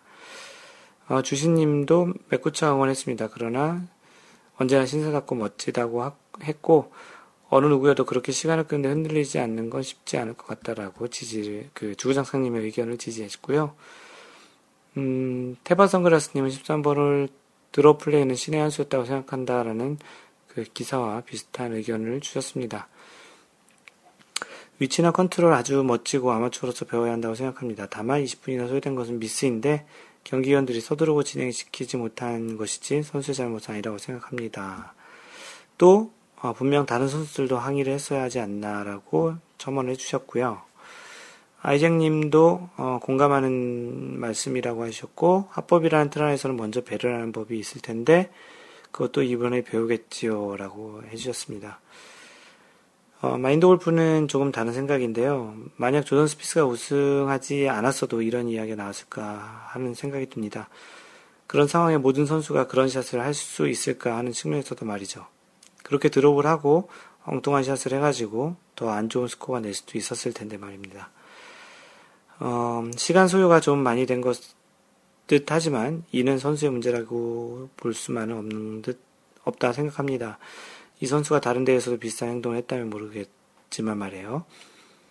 마지막으로 파플님도 어, 저도 생각이 다른데요. 어려운 건 그 반대의 경우를 생각해 보는 겁니다. 만약 시간도 안 끌고 언플레이블의 취지대로 어렵게 빠른 플레이로 결국 나쁜 결과가 나왔더라면 칭찬을 해야 하는 건가 아닌 건가요? 어, 별 생각 다 해봤습니다. 쿠차가 시간을 너무 끈다고 어필을 한다던가 룰을 잘 이용하는 건 절대 치사하다 치사하거나 비신사적인 것이 아니라고 생각합니다. 얼마 전 옆볼치기에 대한 기사도 비슷한 맥락이라고 봅니다. 암튼 제 생각에는 스피스 말대로 쿠차가 묻힌 게 아니라 스피스 공이 운 좋게 잘 들어간 거라고 생각이 되네요. 라고 어, 파플님도 글을 남겨주셨습니다. 이러한 의견은 정답은 없죠. 그리고 또 당사자가 그 당시에 어떤 생각을 했는지는 당사자가 아닌 이상 알 수도 없고요. 다만 이러한 이벤트, 이러한 그 일로 인해서 우리는 룰에 대해서도 한번 이야기를 생각을 해보게 되고 또 그 룰을 적용하는 것에 대해서 어떻게 하는 것이 좀 더더 현명한지 좀더더 이러한 그 어, 어떻게 보면 그 의견, 이견, 이견들을 좀 덜 만들 수 있는지 또는 다른 사람에게 피해를 주지 않는지 배려를 할 수 있는지 그런 부분들에 대해서 이야기할 수 있는 좋은 타픽이었다고 생각을 합니다. 네, 워너비탐님이 해저드 드롭 관련한 그 골프 토크 주제를 올려주셨습니다. 어, 최근에 렉시 톰슨이 우승한 대회에서 해저드에 빠진 공을 드롭하는 과정에서 있었던 그 일인데요. 요즘 렉시 톰슨이 해저드에 빠진 공을 드롭한 위치에 대해서 논란이 많습니다.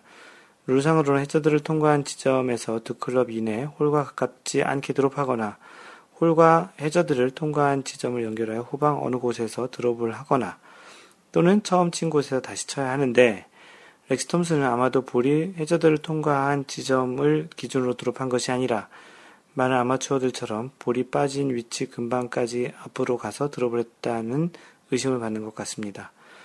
프로의 경우 동반자 캐디 갤러리, forecaddie 등이 있어서 공이 해저드를 최후로 통과한 지점을 잘 식별할 수 있었, 있을 텐데 왜 이런 논란이 생기는지 의아하기도 합니다. 이번 논란을 계기로 그동안 궁금했던 점에 대해서 이야기를 좀 해보고 싶습니다. 앞서도 말했지만 프로의 경우 캐디, forecaddie, 갤러리 등의 도움으로 공이 해저드를 최후로 통과한 지점을 찾기가 수월하지만 아마추어의 경우에는 사실 해저드 통과 지점을 알아내기는 쉽지 않은데요. 회원님들께서는 어떤 방식으로 해저드 통과 지점을 찾아서 드롭을 하시는지요? 어, 저 같은 경우는 잘 모를 경우에는 그냥 보수적으로 최대한 뒤쪽에서 치거나 애매하면 그냥 처음 친데 다시 치는 옵션을 적용해서 스코어 면에서는 많이 손해를 봅니다. 아주 골프 룰에 잘 맞는 그런 형태로 룰을 적용해서 진행을 하고 계시는 것 같네요. 워너비탐님은. 어, 파플님은 무조건 골프는 국제 룰이죠. 그리고 타수 손해가 아니라 정확한 거고요.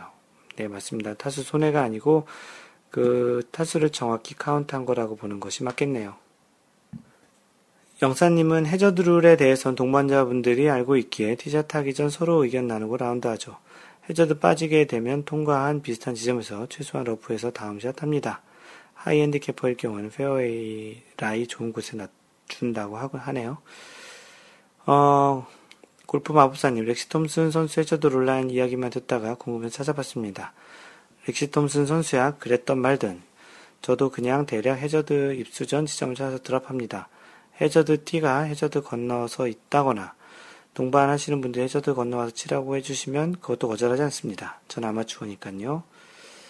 디니지님, 전 룰대로 하고 싶지만 high handi 아마추어라 동반자들 항상 배려해 주셨, 동반자들 항상 배려해 주셨어요. 앞에서 드롭을 해주셨다. 배려는 사랑입니다. 라고 해주셨고요. 어, 마인드 골프님, 마인드 골프님이래요. 마인드 골프가 이 동영상을 어렵게 찾아봤는데요. 아무리 봐도 이 렉시 톰슨의 해저드 드랍은 좀 문제가 좀 있었던 그런 대회였습니다. 또 이 대회에서 우승까지 했었으니까 더 문제가 될 것 같은데요. 티잉 그라운드 바로 앞에서 시작한 해저드가 그 거의 그 홀을 까지 가는 지점까지 다 해저드였는데 실제 이게 그쪽 원래 그 렉시 톰슨이 드롭했던 지점에 드롭을 하려면 공을 대단히 큰 훅 형태로 쳐가지고 페어웨이를 지나서 이제 그 해저드를 들어갔어야 되는데 동영상에서 봤을 때는 절대 전혀 그렇게 보이진 않았거든요. 그렇기 때문에 해저드 이번에 드롭한 데는 문제가 있었고 많은 선수들이 거기서 해저드 들어갔을 때 타수가 많이 나왔던 이유가 그 다시 티샷을 해서 다시 플레이를 했었기 때문에 오비와 같은 그런 적용이 됐기 때문에 타수를 많이 친 건데 렉시 톰슨은 조금 좀 지난번 그 마커 마크를 제대로 하지 않아서 벌타 받은 것도 있고 점점 이러한 룰에 대해서 좀 그 본인에게 너무 유리한 쪽으로 자꾸 이렇게 하려는 그런 선수로 자꾸 비춰지는 것 같다 보기 좋지는 않습니다. 골프에서 그런 말이 있잖아요. 룰은 자신에게는 엄격하게 상대방에게 관대하게 하라는데 자신에게 너무나도 관대하게 하는 그런 렉시 톰슨 임을 최근에 좀 몇 번 보게 되는 것 같습니다. 아마추어들은 방금 전에 이야기한 대로 동반자들과 이야기해서 그 동반자 중에 누구, 어떤 누구에게도 그렇게 피해가지 않은 형태의 합의를 해서 하는 게 제일 좋을 것 같고요. 어, 자신이 좀 그래도 좀 룰대로 치겠다고 하면 입수 지점을 정확히 찾을 수는 없지만 대략적으로 어느 정도 찾아서 그 룰에 좀 맞게 드롭을 하고 플레이를 하기를 권장해 드립니다. 어, 아까 얘기했던 파플님이 얘기하셨던 타수 손해가 아니고 정확히 타수 카운트 한다는 측면에서 대단히 좋은 습관인 것 같습니다. 네, 다음은 캡틴 영웅님께서 올려주신 동영상이신데요. 어, 동영상과 같은 경우 규칙 적용은 어떻게 되나요? 라고 해주셨습니다. 연습 스윙 중 볼을 건드렸을 경우에 규칙 적용인데요.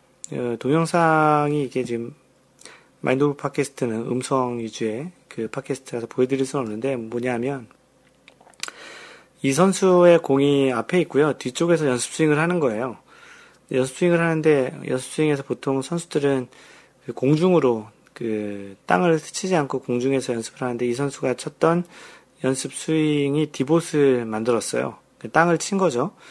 그 땅을 치고 디봇이 만들어진 그 디봇이 앞에 굴러가서 그 공에 맞았습니다.